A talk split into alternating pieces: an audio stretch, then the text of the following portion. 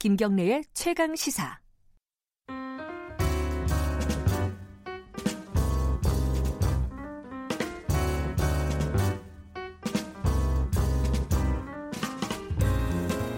네, 어, 목요일 3부에서는 언제나 김기식 어, 더미래연구소 정책위원장과 함께 만나는데 코너 이름을 좀 바꿨습니다. 쇄신을 좀 했습니다. 지금 나오는 음악이 무슨 음악인지 모르겠는데 아주 상큼한 음악이 흘러나오고 있네요.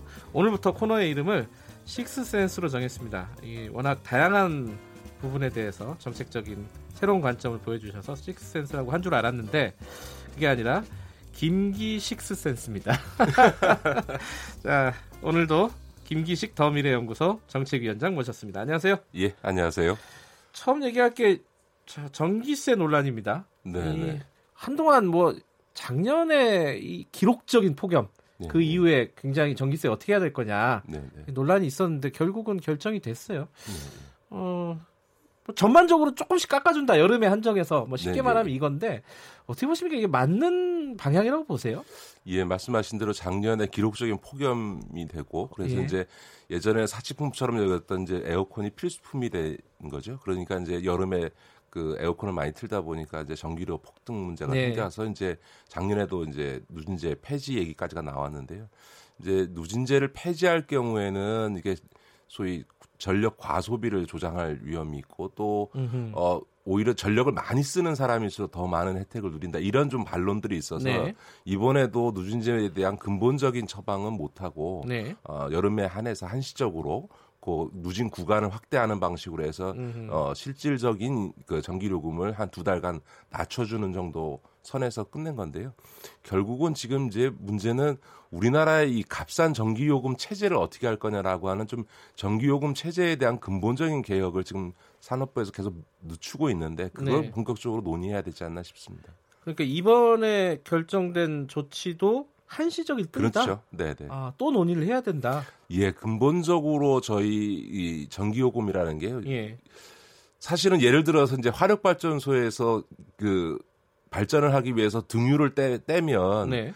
그 등유 가격보다는 발전 시설을 통해서 만들어진 전기료가 더 비싸야 되잖아요. 그렇죠. 부가가치가 붙으니까. 당연히 그렇지 않습니까? 예. 그런데 우리나라는 오히려 등유 가격의 반값인 전기요금 체제를 지금 유지하고 있습니다. 왜냐하면 그 유류에는 유류세를 높게 매기는 반면에 아하. 전기에는 세금을 거의 뭐 부가가치세 10%하고 전력산업 기반 부담금 3.7% 내는 거 외에는 안 붙이니까 세금에 예. 의해서 그 오히려 2차 전기 에너지원인 전기가 1차 에너지인 등유보다 싸게 돼 있고요. 그러다 음. 보니까 전반적으로 전력이 과소비되는 형태로 나타나고 있고 특히 산업 분야에서 그게 굉장히 심각한데요.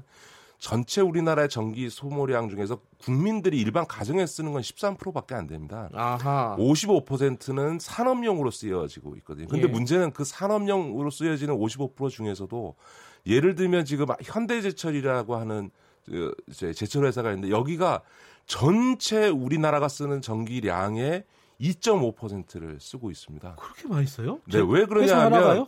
거기가 이제 쇠를 녹이기 위해서 용광로를 하는데요. 예. 기름으로 때우는 그 용광로를 운영하는 것보다 전기로 하는 게 더 싸니까 아하.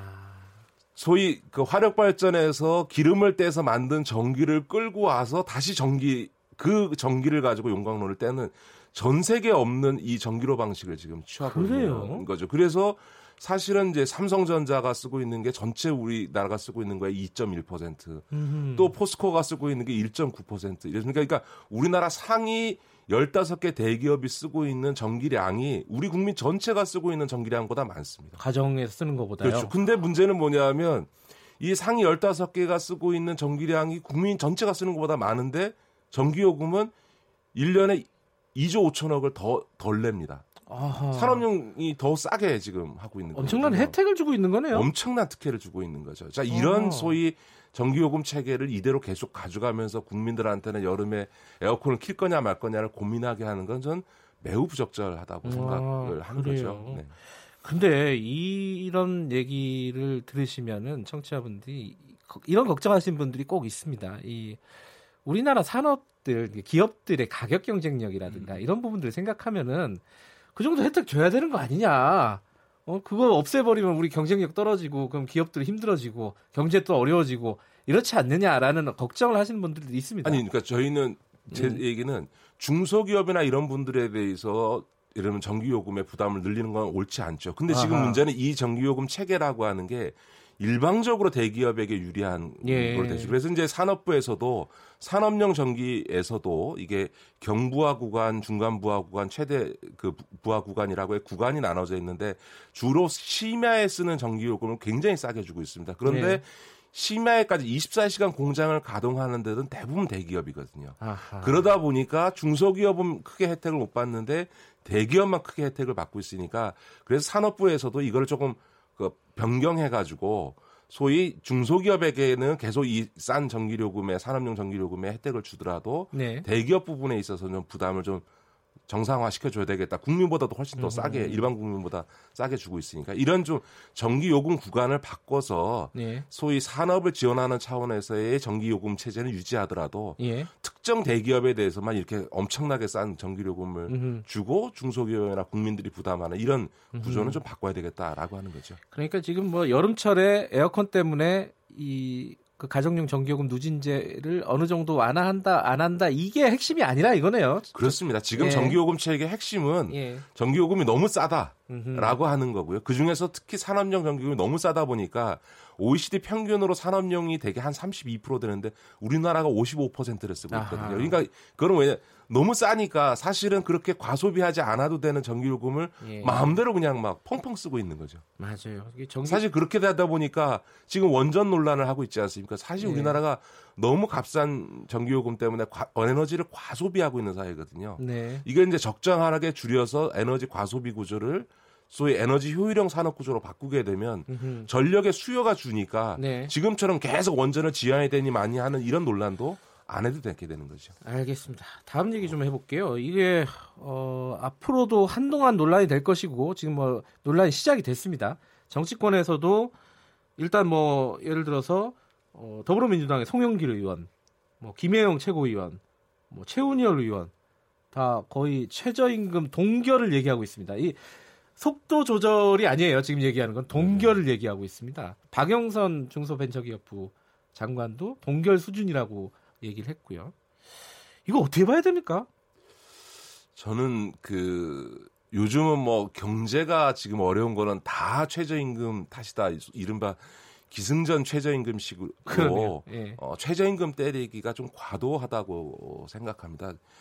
사실 최저임금이라는 게 말 그대로 사람을 일시켰으면 최소한 이 정도의 월급은 주라라고 하는 말 그대로 최저임금인 네. 거거든요. 근데 최저임금을 인상한 것 때문에 한국 세계 11위의 경제대국인 대한민국의 경제가 흔들린다라는 말은 둘 중에 하나인 거죠.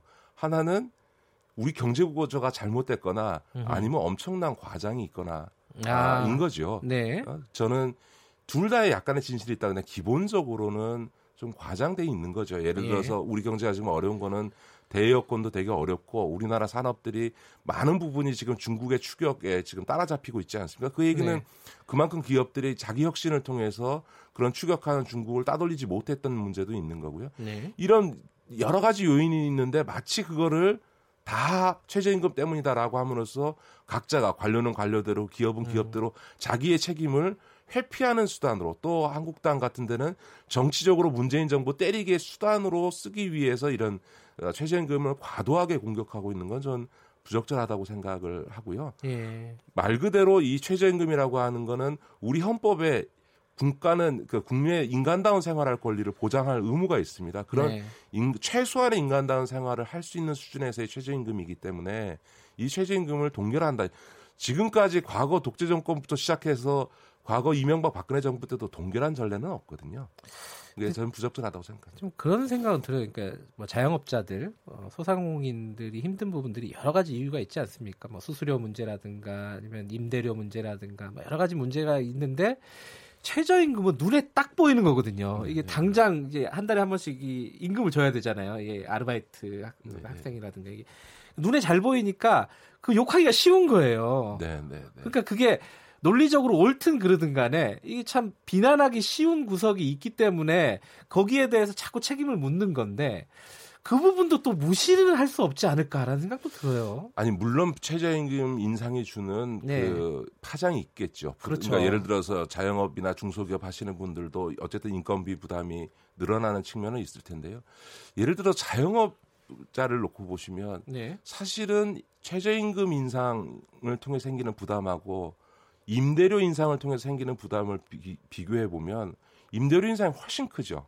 예를 들어서 시급으로 따져서 최저임금 천몇백 원을 올리는 것을 가지고 이렇게 난리를 어, 나라가 전체가 이렇게 논란이 되고 있는데 네. 사실은 월 임대료를 한 달에 몇 백만 원씩 올리, 올리는 소위 건물 가진 사람들이 월 임대료를 몇 백만 원 올리는 것에 하고 지금 가장 어려운 처지에 있는 최저임금 노동자들의 시급을 몇천 원, 그러니까 천 몇백 원 올리는 거를 놓고 예. 할때 무엇이 더 자영업자들에게 더 어려운 요건이냐라고 네. 하면 최저임금에 대해서 과도한 비판이 지금 있다 저는 이렇게 음. 생각합니다. 그러니까 뭐 최저임금은 이제 그렇게 흔히들 생각할 수 있잖아요. 이게 나라가 정하는 거니까 막 욕하기 쉬운데 건물주는 개인이잖아요. 이게 사적 재산이고 사유 재산이고 이러니까 이거 말해도 안 되는 건데 어차피라고 생각하는 지레 포기하는 부분도 있는 것 같아요. 어쨌든 요번에 뭐 속도 조절이든 동결이든 뭐 여러 가지 얘기가 논란이 되고 있고 노동계는 반발하고 있습니다. 어느 정도 선이 적절하다. 물론 뭐 지금 뭐 퍼센티지를 얘기할 수는 없겠지만 어떻게 생각하십니까? 예, 그 이명박 박근혜 정부 9년 동안 그 최저임금 평균 인상률이 6.3% 정도 됩니다. 6.3%. 예. 예. 참여정부 때는 10.9%였고요. 네. 어, 그 김대중 정부 때는 9% 9.1% 예. 정도 됐는데요. 아, 저는 최소한 그 이명박 박근혜 정부 그 평균 인, 인상률 6.3% 정도는 올리는 게 어, 당연하다고 생각합니다. 그러니까 음. 그런 정도는 사실은 우리 물가 상승이라든가 경제 성장에 따른 어, 음, 요소들을 반영하는 건 너무나 기본적이기 때문에 네. 물론 이제 작년이나 재작년에는 16.4% 10.9%좀 많이 올린 올랐죠. 부분이 있기 때문에 예. 일정하게 수준이나 속도를 좀 조절할 필요는 저는 있다고 생각을 하고요. 그런 네. 점에서 보면 적절한 수준이 이명박 박근혜 정부 어, 평균 인상률 정도 6.3% 전후한 선에서 결정되는 것이 어, 현실적으로 바람직하지 않나 그렇게 생각합니다. 뭐 최저임금은 어찌 됐든 최저임금 위원회에서 어, 결정을 하게 될 텐데 여러 가지 논란은 있겠지만요. 그거 외에 이제 중소 자영업자들 소상공인을 위한 어떤 대책들도 추가적으로 좀 마련이 돼야지 이 최저임금 논란도 조금 논란의 어떤 폭이 좀 줄지 않을까라는 생각이 들어요. 어떤 대책들이 지금 시급할까? 저는 이제 그 당연히 이제 중소기업이라든가 자영업자에 대한 좀 지원 정책이 필요한데요. 앞서도 말씀드렸던 건 자영업 부분에 있어서는 사실은 최저임금 인상분으로 오는 네. 부담보다도 사실은 상가 임대료 인상 부분이 주는 요소가 굉장히 크고요. 지금 이제 많은 부분에 있어서 신용카드 수수료도 좀 내려가긴 했습니다만 네. 각종 이런 그 비즈니스상에서 오는 부담들을 덜어주기 위한 아하. 이제 지원 정책들이 필요 하고 중소기업 부분에서 제일 중요한 거는 사실은 대기업의 이런 불공정 거래 행위를 통해서 소위 중소기업이 누려야 될 적정한 이윤을 보장해주지 않는 소위 음. 그래서 중소기업이 지불 능력 자체가 떨어지니까 최저임금이 조금만 올라도 인건비 부담이 크게 오는 거거든요. 그러니까 그게 핵심이겠죠. 그렇죠. 네. 중소기업이 적절한 이윤을 보장받을 수 있도록 그 소위 대기업과의 거래에 있어서 이 불공정 거래 행위를 근절하는 강력한 조치를 취하는 것이 네. 사실은 그 어떤 중소기업 지원 정책보다도 저는 중요하다고 생각합니다. 네. 어, 그나저나 이 코너 제목이 식스 센스로 바뀌었는데 마음에 드십니까? 아, 별로 마음에 안 드시는군요. 저는 이 어, 우리 PD가 진행 PD가 이제 만든 장명인데요. 처음에 듣고 나서 무릎을 탁 쳤습니다. 세상에 이런 센스 있는 아, 저만의 생각이었군요.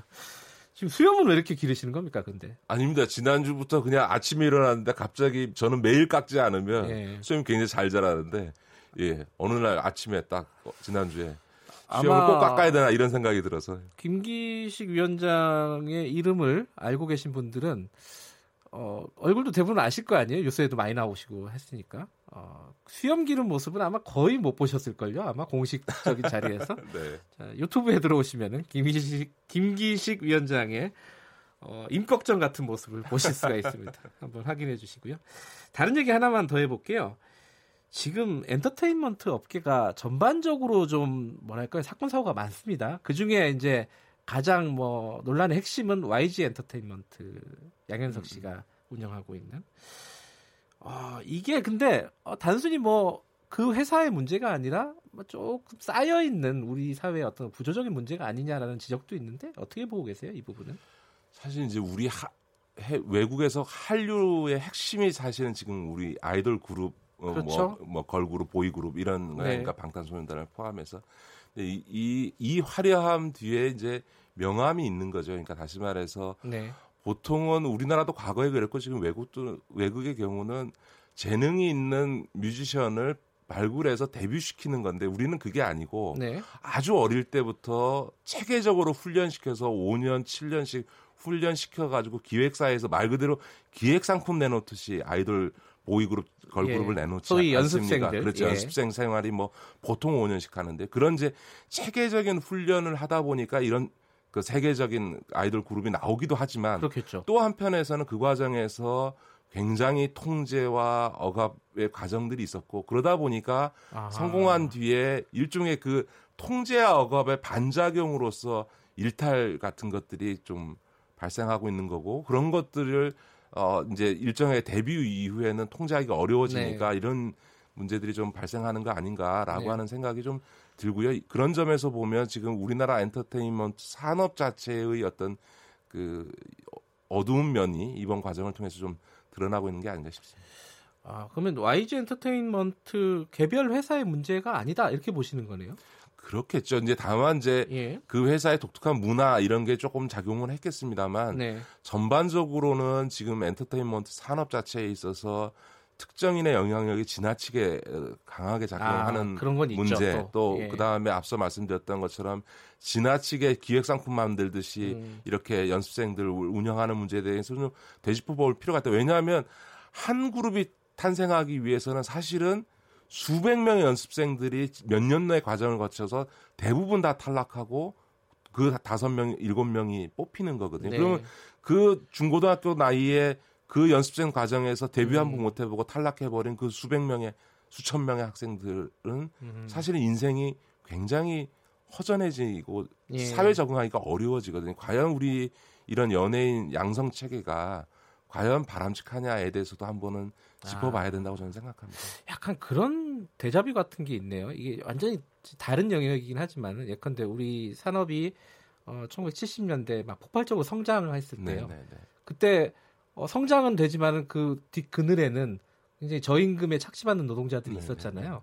그런 것들이 나중에 모순으로 이렇게 퍼, 터져 나오고 네, 네, 네. 뭐 그랬던 과정들이 좀 언뜻 좀 겹쳐지는 느낌이 있습니다. 예, 예. 그러니까 네. 이제 외국의 경우에도 연예인들 유명 연예인이 마약이나 무슨 스캔들이 발생하는데 예. 그 개인의 문제가 되지 그가 소속된 어떤 회사와 관련돼서 이렇게 네. 크게 사회적으로 문제되지는 않거든요. 그러니까 예. 근데 우리는 어느 연예인이 문제가 되면 반드시 그가 소속돼 있는 연예 기획사의 문제로 번지고 그러, 그, 그러네요. 그 연예 기획사에 있는 다른 연예인들 문제까지 이렇게 비화되는 거거든요. 예. 그러니까 이게 지금 뭐 외국이 우리나라보다 더 많은 연예인 관련된 스캔들이 있음에도 불구하고 양상이 다른 거는 네. 우리나라의 독특한 이 연예산업 구조 때문에 발생하는 문제인 거죠. 예.